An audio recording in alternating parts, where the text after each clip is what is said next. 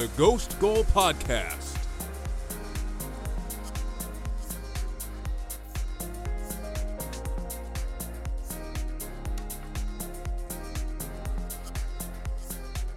It was a goal filled weekend of derby matchups as Arsenal beat Tottenham 3 1.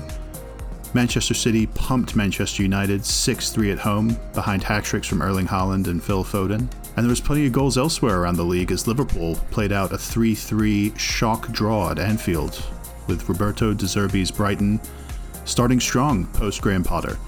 I'm Alex, here with Javier. Welcome to the Ghost Goal Podcast, episode 374. We've got all that and uh, plus plenty more to talk about. We've had a, another managerial sacking in uh, Bruno Lage leaving Wolves earlier today. But Javier, we uh, we can only start in North London with your lot. If you guys haven't checked out our Instagram live from uh, right after full time on Saturday, uh, along with uh, Spurs fan Mark, who we've had on before, go check that out at Ghost Goal Pod on Instagram. but let's, I guess, get into the nitty gritty of it all a little bit more here now given a couple days to uh, you know sit in the results and uh, you know bathe in your glory. How are you feeling?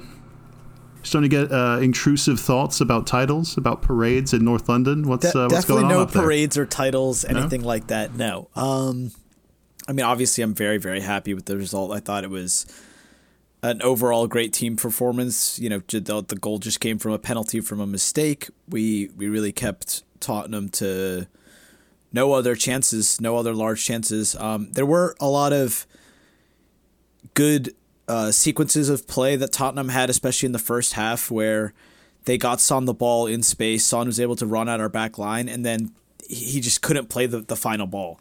There was like three or four times where like he was in basically, or Kane was in, and he either misdribbled the ball or he misplaced the pass and you know really really let us off the hook a few times there. So it's still a process for arsenal. I think we can get a lot better.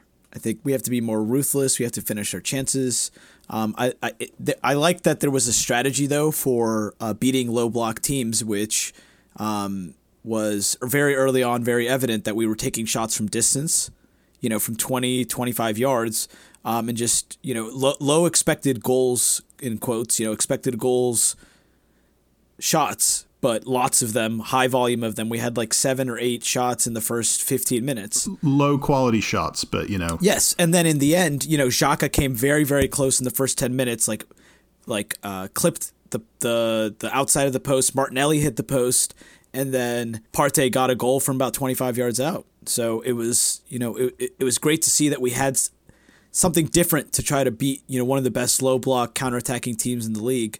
Um, and it kind of didn't, you know, there were times where we were a little bit exposed on the counterattack, but we weren't as exposed because we weren't committing as many players forward into their box um, like we do against a lot of teams. Um, but we did keep possession really well. And I thought we controlled the game. I mean, even like the red card didn't have to happen. I was still very, very comfortable with that game. You know, now looking back on it, it at the time it was it was you know it, it felt like the game could like what could happen what happened to Chelsea could happen to us possibly but I knew we were going to get another goal. You know that was going to happen. It was just like if they got a couple of more goals and, and rallied back but it didn't it never never really looked like Tottenham were going to do anything like that so uh, yeah I don't know but when you said the same thing happened in the the Tottenham Chelsea game earlier this season like it didn't look like Tottenham were going to get anything out of that game for the entire game and they scored twice from like a bad mistake from us which I mean you guys showed like a similarly bad mistake with Gabriel giving away the penalty and then, you know, getting screwed over by the referees, which, you know, once Tottenham went down to 10 men in this Arsenal game, it, it kind of seemed like all hope of them like gaining a second wind and trying to like push and be more direct for the last like 20, 30 minutes had gone out the window. But I mean, there, there were still moments. I don't want to say your defense was panicked, but they weren't like as organized at times. And the only player who, you know, stayed calm and uh, collected the entire uh, span of the 90 minutes was Saliba. Like there were moments when like Tottenham would ben, have like Ben White was of, unbelievable that whole game. Ben White yeah, yeah. did not. I'm, I'm not, I'm not saying wrong. those players. I'm not saying those players were bad. I'm just saying that like when Zinchenko Spurs and Gabriel could have been Spurs better. had a lot of like early developing chances that they just screwed up the first pass. I think like Conte said it himself. You know, like the the ball in behind to Kane that Son tried to play and he just completely overplayed it in the first half. Uh, others in the second half, I think like early in the second half, Tottenham got in behind on around down your left wing, so their right side, and Saliba came all the way over from right center back and just like cleared it up and then no, yeah, and Romero out Romero took an extra. It was Romero in behind, and then Romero took an extra touch for some reason, and Saliba just covered like ten yards of ground in that one second that that that Romero took the extra touch, and he took the ball away from him. That he was just going to roll the ball into Son's path for a tap in. So yeah, there were there were there were definitely moments like that where Saliba was was amazing. I mean, Saliba during this whole stretch since he started in the league, he's been a dominant center back, just dominant every single game he's played. And I, yeah, I mean, it, we've this, talked about him so much though. Like we've we talked have, about him and Xhaka so much. I feel like, but like but I but I asked you this like question. Jesus and yeah, we we've given Jesus a lot of props. We've given Jesus a lot of props. I feel like not enough though. But he was like, he like, was excellent again in given, this game, especially at home. In terms of like the, the the credit they should get, I feel like we've given Xhaka more credit than he maybe deserves. And Xhaka's Jesus probably been credit. our best player, like the, the the player of the season so far, right now. You really think so over Saliba? I would say Saliba, but or Jesus. Yeah, it's it's, it's those three. Maybe Jesus. Yeah, yeah, it's those three right now. So I mean, I don't. Uh, they all deserve a lot of praise, but I think I posed this question to you a few days ago. Um, have we ever seen a center back since his debut in the league play this consistently well at this high of a level starting. The one we, that we were thinking is is maybe uh, Ricardo Carvalho when he ca- came on to Chelsea. That's probably the last time we've had that like that like that high of a level of a center back just come into the league and just hit the ground running and never really look back. Um, I kind of feel that way that that Saliba's going to be that way. So. Yeah, Carvalho was the one that sprang to mind immediately. Uh, the other one was uh, Jaap Stam for uh, Manchester United when they uh, won the treble. Uh, the rest of them, it's kind of hard to say because you know so many center backs. It takes like years of developing and making mistakes. Yeah, it's so player. rare to be a 22 year old and be able to be like a starting center back in in a, in that's a why people are complicated him. team. Yeah, it's in, in a in a high level team like Arsenal are right now. So I think for Arsenal, we absolutely should be getting top four from this. You know, that's really the goal of this season is getting top four and you know, winning Europa League or winning the FA Cup. You know, we want a trophy this year and we want to get top four. I don't think that's greedy with the team we have. Um, I think we could even reinforce more in January. There was definitely money to be spent. We were we were we were bidding 35 million for David Luiz on the last day of the season. So, you know, there, we know we still need another more depth in midfield, and uh, there's there's more levels that, that this team can hit. So, I'm excited for the uh, the Liverpool game this next weekend. You know, we're we're we're, we're meeting Liverpool at a time where they're at probably the lowest that they've been in a long time. So we're at the highest we've been in a long time. So it should be a uh, enticing affair for for both teams. Yeah, I do want to mention just real quick about that January transfer window. I, I know the the usual uh, stereotype of that window is that it's the middle of the season and there aren't going to be many deals done.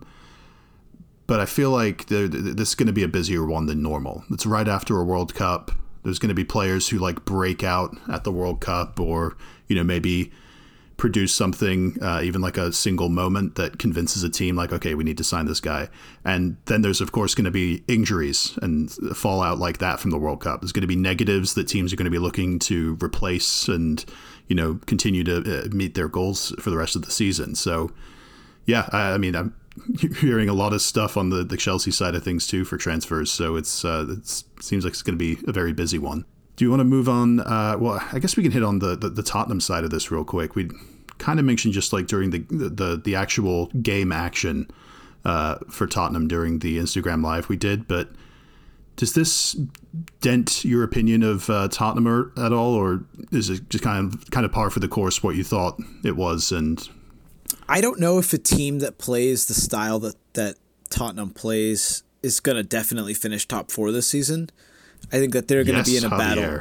I think they're yes. going to be in a battle for it till the end because when you go up against a team like Arsenal and you don't particularly worry them when they had, you know, pretty much their full team. I know they didn't have Kulusevski, but this team had chock full of talent. Richarlison's on red hot form, so it, and, and, you know was the one who won the penalty. So it's not like they didn't have an, an adequate replacement for Kulusevski. It's not really an excuse, and they got kind of blown off the pitch. And it, it's not the first time it's happened this season. Happened with Chelsea.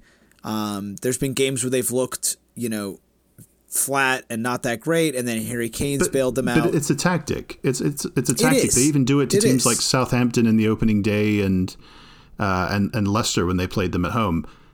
They're very much okay with not having the ball. In fact, that's their preference or Conte's preference. And I think the main reason why it uh, went sour so quickly at Chelsea after one admittedly amazing season. It went so sour in the second season because players were just sick of like the the drill sergeant management from Conte, and then walking out there against teams that we know were we were better than, and giving them the ball and letting them attack us with the only intention of it being, oh, we're going to have some space to run into, and if one player plays a bad pass, all of a sudden a bunch of us have a bunch of our players have run 30 40 50 yards only to have to run right back and get back into formation otherwise we're going to get counterattacked. And it, it, drains players especially players like kane and son that don't want to be running without the ball for the vast majority of, of these big big games. And yeah you have the big moments like the manchester city away win and them doing well at anfield last season. But it, over the course of 38 games, I'm telling you, it's it's not fun to be a part of that, especially when you're, you know, a player with immense talent on huge wages. You don't want to have to play against or play without the ball for most of your big games. So it's uh, it's going to be an interesting dynamic to watch for the rest of the season. I definitely don't think Tottenham like I, I they're not going to be up there at all with with City or and I think Arsenal are going to finish above them. I mean, I just just the way that both teams are playing right now. You're calling it now. You're calling Yeah. it St. Totteringham's Day. Yeah, I'm 1st calling time in six years. Day. You I guys mean, not just because we beat them in the derby here, but I just the way that that, we both play the bo- the way that we both yeah exactly we we beat them last year at home too, but it's not it's not that it's just the way that both teams play. Um, I think one's going to have a lot more trouble than the other. I mean, I think Arsenal are going to put small teams to the sword, and there's going to be times where Tottenham draw or lose to teams that they shouldn't. So, and when they come up against big teams, sometimes like Chelsea or Liverpool later on in the season, you know, City, I think they're going to get blown away sometimes doing this style because, you know, while there were some half chances like that they misplaced passes and stuff like that, you know, they're going to get scored on a lot because they don't have that that great of a back line and and defenders and wingbacks. Perisic, Emerson Royal, Sessegnon. They, you they have they have promising players that Conte can Jed get more out of. Yeah, I mean they're they're okay to, uh, offensively, but defensively, none of them are like just none of them seem like they're going to get you that much defensive work rate. I would actually I would actually point more towards like the the center back players that they have. The players for those three at the back positions. You need players Davies, like- Dier, Romero. I mean, they're all, they're good. and they're Lenglet amazing. was the they started Lenglet against you. He's he's okay. He's good, but also very injury prone. So Conte's going to have to like really work to improve those players. And I'm not saying that's impossible, but it's uh, it's not enjoyable for uh, for you know players at that level to have to do that week in week out, regardless of who the opposition is. Let's move on to this Manchester derby. Uh, Manchester City, like I mentioned, beat United, Manchester United 6 3 at the Etihad. They were up 4 0 at halftime. Uh, United got it back to 4 1. City scored two more, and then United scored two more to finish 6 3. Uh, Haaland had a hat trick. Uh, Phil Foden had a hat trick.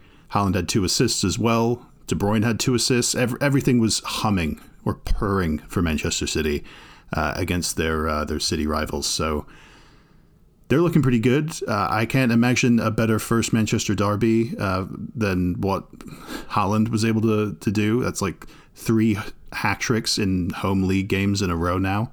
He's Haaland is just a freak of nature, man. He's the monster. yeah, we keep we keep saying it in different ways every single week. I feel like we need to get a little bit more colorful with uh, the the analysis because just coming in every week and saying.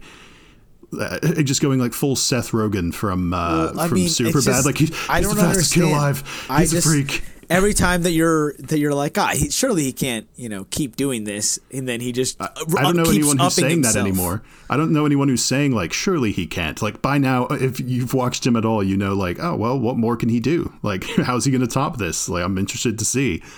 And three goals and two assists in the Manchester derby is, uh, and it's the quality behind them too. Like the first one's like a powerful header to make it two 0 and. I will give a ton of credit to Phil Foden as well. It feels like he's been kind of overshadowed by this, but his finishes, some of his finishes were excellent as well But Haaland has like a powering header for the first goal, a great run to the back post to get on the end of a beautiful Kevin De Bruyne uh, like curled uh, assist at the back post for the uh, his second goal, and then the third goal, you know, is just basic run to the penalty spot, get on the end of uh, what was that kid's name, the uh, left back. Um, do you know what I'm talking about? The left back they signed from uh, the Belgian team. Sergi Gomez, I think it is. He he just played like a very basic like ball right across the face of goal, and Haaland just lasered it in. Uh, okay, do am I, am I making too much of this because it's Manchester United I mean, and they have a Manchester lot to figure United out? Were shit. You know they weren't up to like the play that they had been. You know the, the that four match winning streak that they had put together.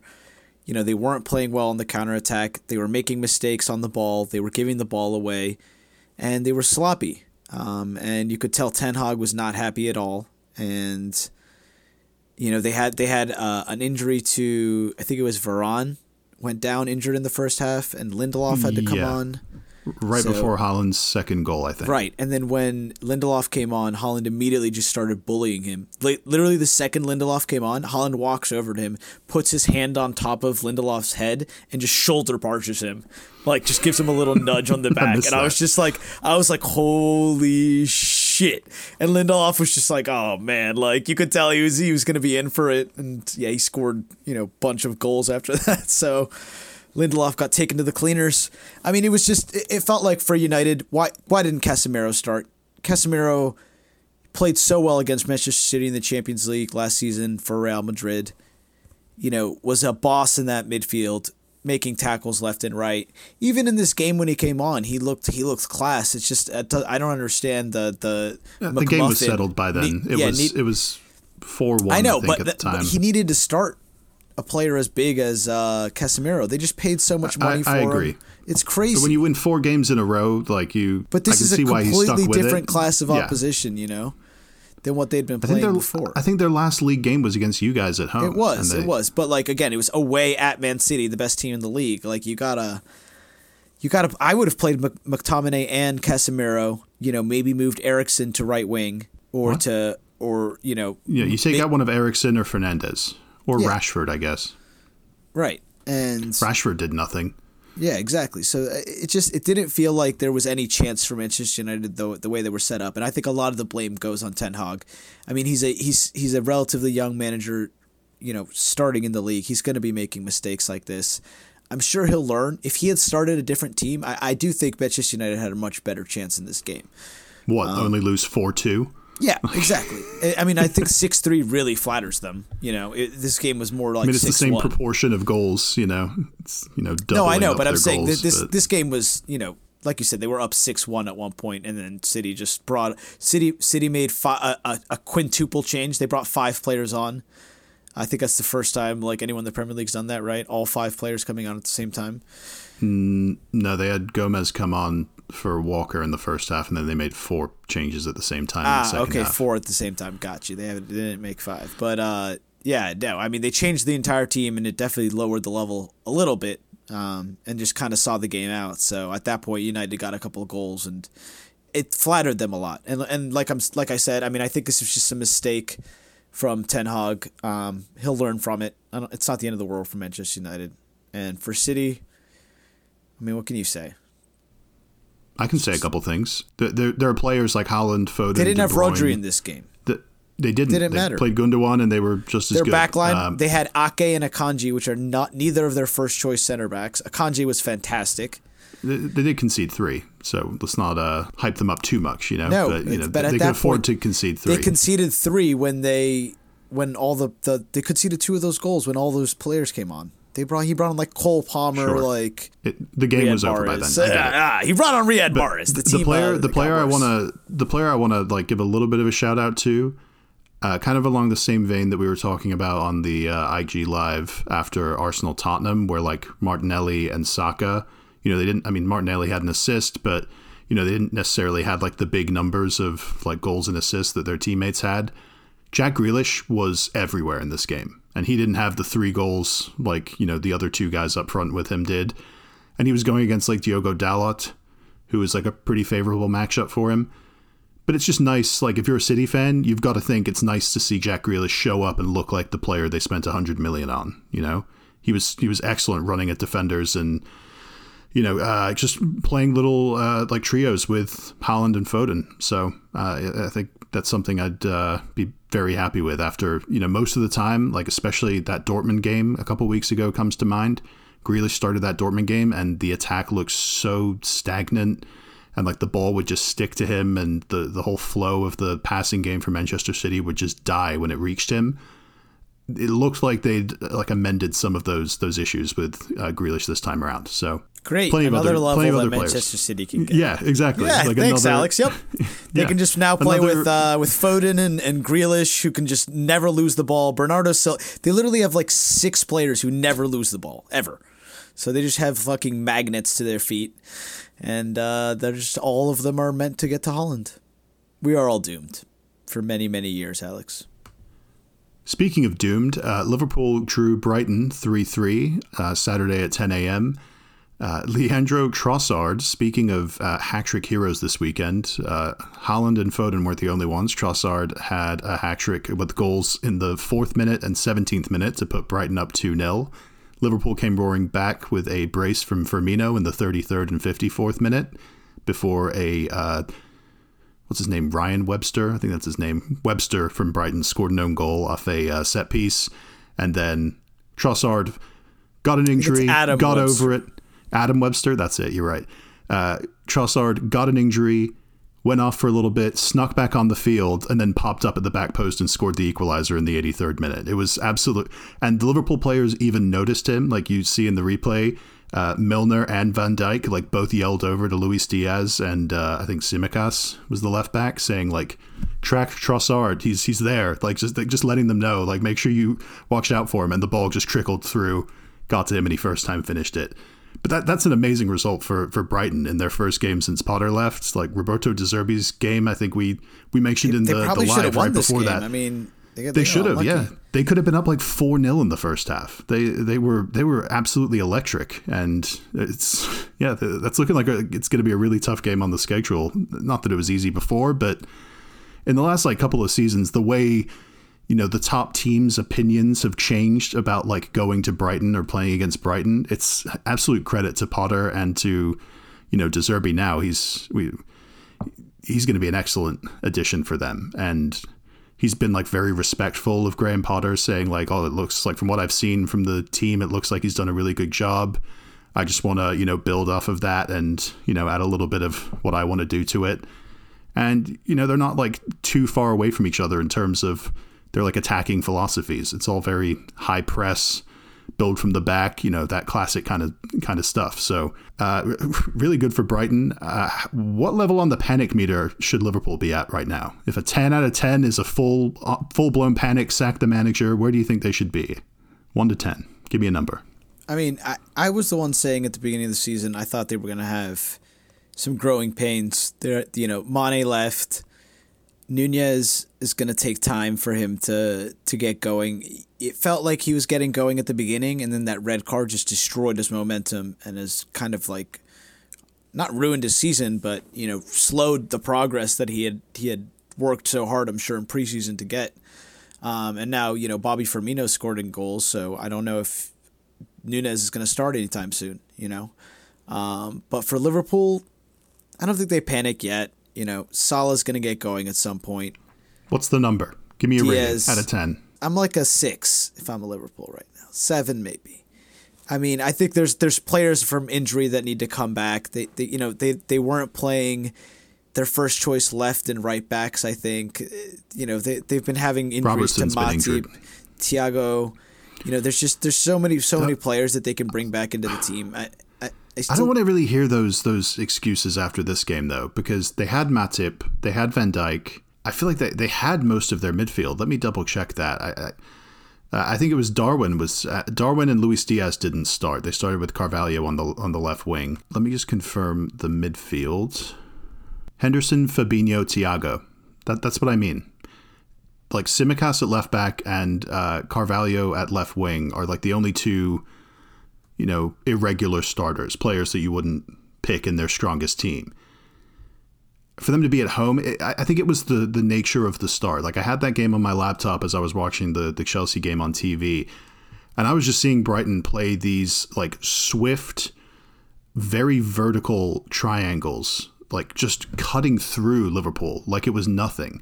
Uh, th- that's not how games at Anfield are usually supposed to go. It's usually supposed to be uh, like very basically the opposite way, where Liverpool pin you in it just seems like that that energy from Liverpool that is just so pivotal to a Jurgen Klopp team has gone, and I I put the blame for that on mainly the midfield and uh, Mane leaving, like like you mentioned. That's obviously he was he was a huge part to initiating their press and just never tiring in in the press. But the midfield three behind them, they're the players who are supposed to be working their asses off, like flying everywhere, trying to win the ball and stop possession from coming through the middle. That hasn't been there for most of the season and the excuse has been, oh, they're, they're they don't have their starting midfield. Well, they had a pretty strong midfield for this game, and it didn't happen. And then obviously, the the second part of that is all of their goals and creativity have been coming through the wings, and it's it's not like a Doesn't mystery that like, Trent like and Klopp Salah have year? been awful. Doesn't it kind of feel like Klopp's first year a little bit? Like where they're they're still good Klopp's attacking, but they're year, just they- leaking goals. I, I, I just don't think they're as good attacking anymore. Like, because a part of their attacking is They're still how, scoring is how goals. they, They, scored nine goals against Bournemouth, dude. Yeah, but They I scored mean, three think we can- goals I in think we can see that was kind of a fluke by now, right? They scored Like, three goals in this game, right? But that's what I'm saying. They're still capable of doing something like that. They they still have a lot of goals in them. I just see them more as a team like that first year of Klopp, where they're a team in transition. They're gonna have to get rid of some old pieces, get some more depth, bring in more new players. But if they go and get a, like a Jude Bellingham next year, you know this is just gonna be an off year for them. But but they have they have to turn it around and get themselves back into the, the top four in order to convince they might not like make Jude top Bellingham. four this season. Yeah, but then then all of a sudden you're going up. I mean, they just missed out on Aurelien Tchouameni to Real Madrid. They had Chouameni in the building at Liverpool. Like they had all the photos taken and everything, and then I guess they weren't willing to pay him what Real Madrid were, and Real Madrid are you know barely, but just barely, like a more historic club, and they came in and and, and, and took him. So. Uh, and it's looking like there's plenty of rumors that you know Real Madrid are going to be right there for Bellingham as well next summer. Manchester City are sniffing around him. Chelsea, there's a bunch of clubs. Uh, so they've got to figure something out like this season right now because right now right now they're down in ninth place. And again it's only seven games into their season. They, they had they've won fewer game than most other teams because uh, the game with Chelsea got postponed after the Queen passed. I, I'm not like I'm not that high on the the panic meter yet. I'm gonna say like a five just below you.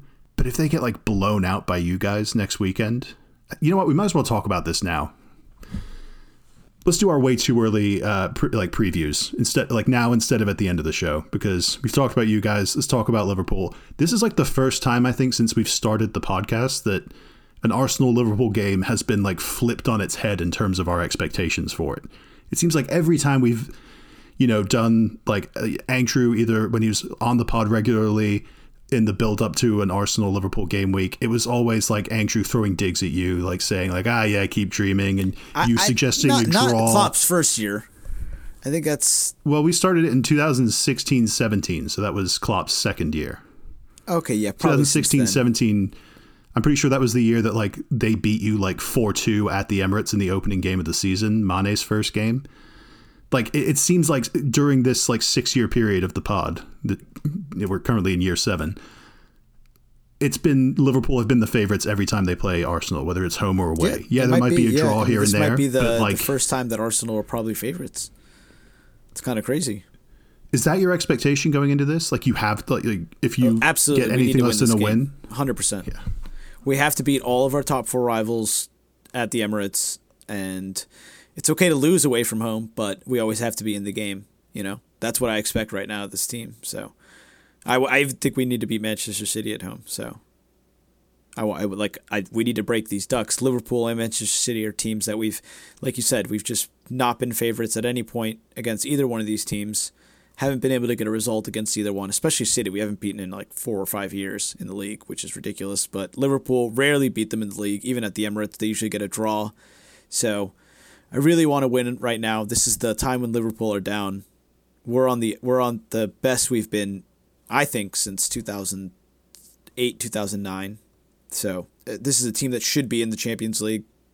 That I think is going to dazzle this is in better. Europa. I think this is better than the 2008 or 2009 teams. To be honest, No, see that team had is- that team had Robin van like- Persie, Emmanuel Adebayor, uh, Vermaelen. Fabregas. Vermaelen. I, I know you're going to laugh, but Gallas was good that year.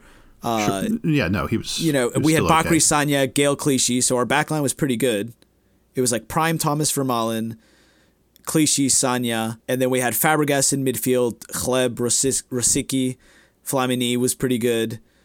Diaby, Definitely more young experienced. Diaby. Definitely yeah, a more Diaby, experienced team than than this one. Adebayor, Van Persie, you know, young Theo that team, Walcott. th- those teams went to like the Champions League semifinals. In Absolutely. Yeah, that was a great yeah. team. That was a very, very good team. And I think this is probably the best team that we've had since then. Where I feel, you know, this team could be playing in Champions League and wouldn't get blown away by Bayern Munich or by Barca or by whoever we played. I think in the Champions League we could hold, we could probably hold our own. I don't. I'm not saying we'd win. I just don't think the the the, the arsenal of the Champions League of the you know mid to, to like since 2010 on basically which is kind of a joke. You know, we'd, we'd get wins Right. here and the there, but we'd get destroyed by yeah, Bayern Munich. or we'd lose to Olympiacos in the round of 16 Right. we'd lose to Olympiacos twice or Lyon or some shit like that. And that that's where I think Arsenal need to get back to the level and and beating Liverpool is absolutely the place to start for that. To show everybody like we're we're a Champions League level team again. We're back like yeah, beating Tottenham's great. They've been in the Champions League the last, you know, 5 or 6 years mostly. But that's that's a whole nother, you know, Liverpool's a whole nother level there. What's your way too early score prediction for that uh, Liverpool Arsenal game? Uh, I'll say 3-1. 3-1 Arsenal again. That's fair. Uh, yeah, I went a bit of overkill last week. I, don't, I listened back and was like, why did I say four three I said 3-2 with didn't I? Conte? Yeah, well, I mean, you were it was close to being that. You know, one goal away at least. Um, but for this Liverpool Arsenal game, I'm going to go a bit more conservative this time and say two one Arsenal. Uh, I think that the key factor you're going to see uh, in this game is Arsenal have now gotten better, at least this season. They've gotten better at, than Liverpool at doing Liverpool's favorite thing, which is flooding the midfield with players from different areas of the Andrew, pitch. Andrew, if you're listening, all that shit you talked about Granit Xhaka, he's gonna come for that ass. You're gonna see him put Henderson on the floor. He's gonna put Fabinho on the floor. He's gonna put Thiago on the fucking floor. He's probably gonna score on you. You know, be scared. I'm not going to make any. I'm not to make any uh, promises, but because I still haven't reached out to him yet. But uh, I'm going to reach out to Andrew and ask if he wants to do uh, an Instagram live right after that one. I, know Javier, you're not available to uh, react to that one. I'm not. That's to be with my family. That'll be next Sunday, 11:30 a.m. is the uh, game Eastern time. Uh, so if we did go on Instagram live, it would be probably around 1:30. Uh, but I'll if that happens, I'll put it out there on uh, Twitter and You can Instagram me, at Alex. Ghost Goal Pod. You can be me. You can. You can. You can argue for Arsenal, Alex. You will never find me arguing for Arsenal. I'll just, you know, talk about what is sure to be a very uh, interesting game because uh, Liverpool needs to start getting wins. They've got way too many draws already. They're sitting on four draws, two wins, and a loss this season. 10 points after seven games. Not great. The same as Everton, Let's- by the way. Frank Lampard, God. With one fewer game played. So, you know, they, they could jump Everton. But yeah, good, good for Frank. Happy to see him uh, turning it around at Everton after their win against Southampton. I want to spend the last like couple of minutes just talking about this Crystal Palace Chelsea game because it was Graham Potter's first uh, Premier League game as uh, coach of Chelsea.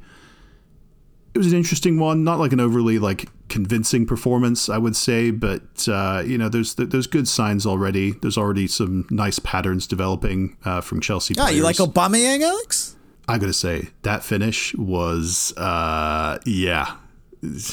That's literally the type of shit bit. that he would do on Arsenal. You'd be like, ah, well, like, yeah, like, Oba, Ob- Oba's a god sometimes. But like, Did you did you hear him- did you Ah, hear that Aubameyang Oba, got Oba like? goal. Do you hear Aubameyang get uh, striker tips from Thiago Silva? Aubameyang said that Thiago Silva yelled at him like as they were both still up for uh, you know fr- from the end of a set piece or whatever before Reece James played that like crossfield ball that Thiago Silva headed down for Aubameyang.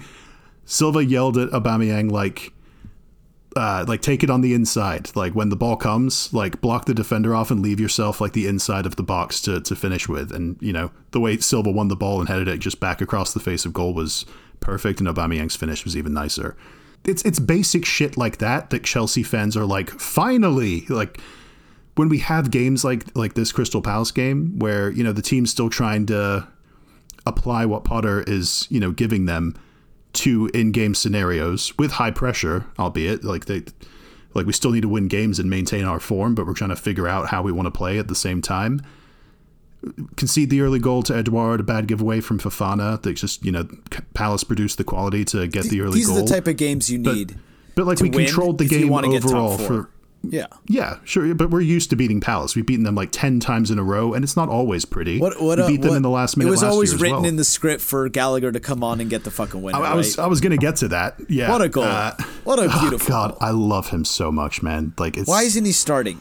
Fuck it's Mason so now. great. I mean, don't be surprised if he's starting against AC Milan on on on Wednesday. You know, he was Mount's on brought really bad form. He was brought on to be much more of a forward attacking player than he was playing under Tuchel. Tuchel was playing him in the double pivot in midfield in a 3-4-3.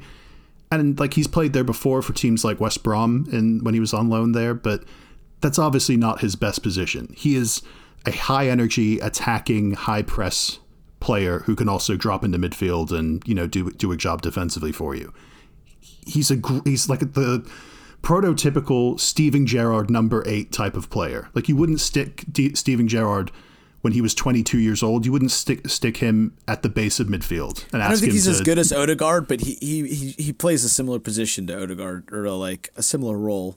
At least you want him to. I, I don't team. I don't know about that. I don't know. He's he's. I just made the Steven Gerrard comparison. Yeah, and maybe I really Gerrard- hate yeah. that. I hate having to compare him to Gerrard, but it's the only player I can see can kind of like think him that he's like, yeah, because he's not like Frank Lampard. Frank Lampard wasn't as you know hardworking off the ball. He he did his best, but you know he wasn't as athletic. But my God, what a finish! You know, and little shout out to Pulisic as well. Pulisic came on at the same time as uh, Gallagher, I think. Had a nice little run and slipped it to Gallagher before he finished. It's uh, yeah, it's nice. Some of these players, like we kind of predicted, are using their second chance per se under the new manager to you know stake their claim to uh, more, more uh, opportunities. So yeah, I was happy with obviously the result. the The performance could improve a little bit. Like we were creating some chances, but just not as many as I would want. So hopefully that that improves. And like our Premier League schedule, Chelsea's Premier League schedule, it's not too bad. These next few weeks, it's the like we've got really big games in the Champions League. We'll we'll play AC Milan at home on uh, Wednesday, and we're currently like bottom of uh, that Champions League group, so we need to start getting wins there. Uh, but then after that, we've got like Wolves at home next week, uh, Aston Villa away, Brentford away. yeah. Please United don't drop to. Europa. We don't need you there. Yeah, no, you don't want that. You don't want this smoke. Yeah, we don't want Um, smoke. Speaking of Wolves, I do want to mention real quick. Wolves did sack Bruno Lage, which, if you wanted to preview this Chelsea game next week, we don't know for sure who their new manager is going to be. There's you know, rumors of Pedro Martins, the I think it is the uh, former Olympiacos boss, uh, also Sporting Lisbon's coach Ruben Amorim. Ah, perfect for Wolves to bounce back against Charity FC. Exactly. Exactly. It's at Stamford Bridge. Chelsea were up 2 0 at the end of the season last year against Wolves, and they came back and made it 2 2 right at the end. One of the more frustrating games of I, uh, I don't know what Ru- Bruno season. Lage is smoking, but in his last game in charge, he played Ruben Neves in a back three. Well, he's had, got a lot of injuries. That's why. He's smoking And something. I, I don't know if you I don't know if you heard, but uh, he came up with a stat after the the West Ham loss over the weekend that uh, Wolves had never lost when he was a manager when they had a recognized center forward starting. I, I don't know. No one knows if it's true or not, but it doesn't sound true. Yeah, he's had like plenty of games with like Ruben, uh, or what's his name, Raul Jimenez, players like that. I, I feel a little bad for him though, because the the player they brought in, what's his name, Salid uh, Kahalazic or something.